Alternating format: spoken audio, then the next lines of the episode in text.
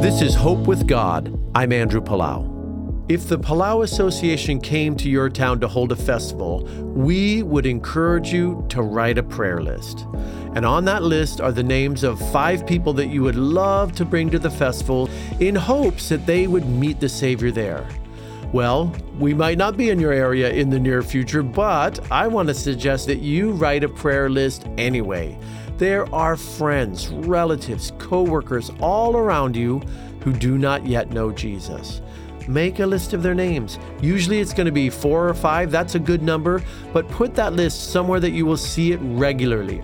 And then pray that God will give you opportunities to discuss matters of faith with them. And guess what? He will.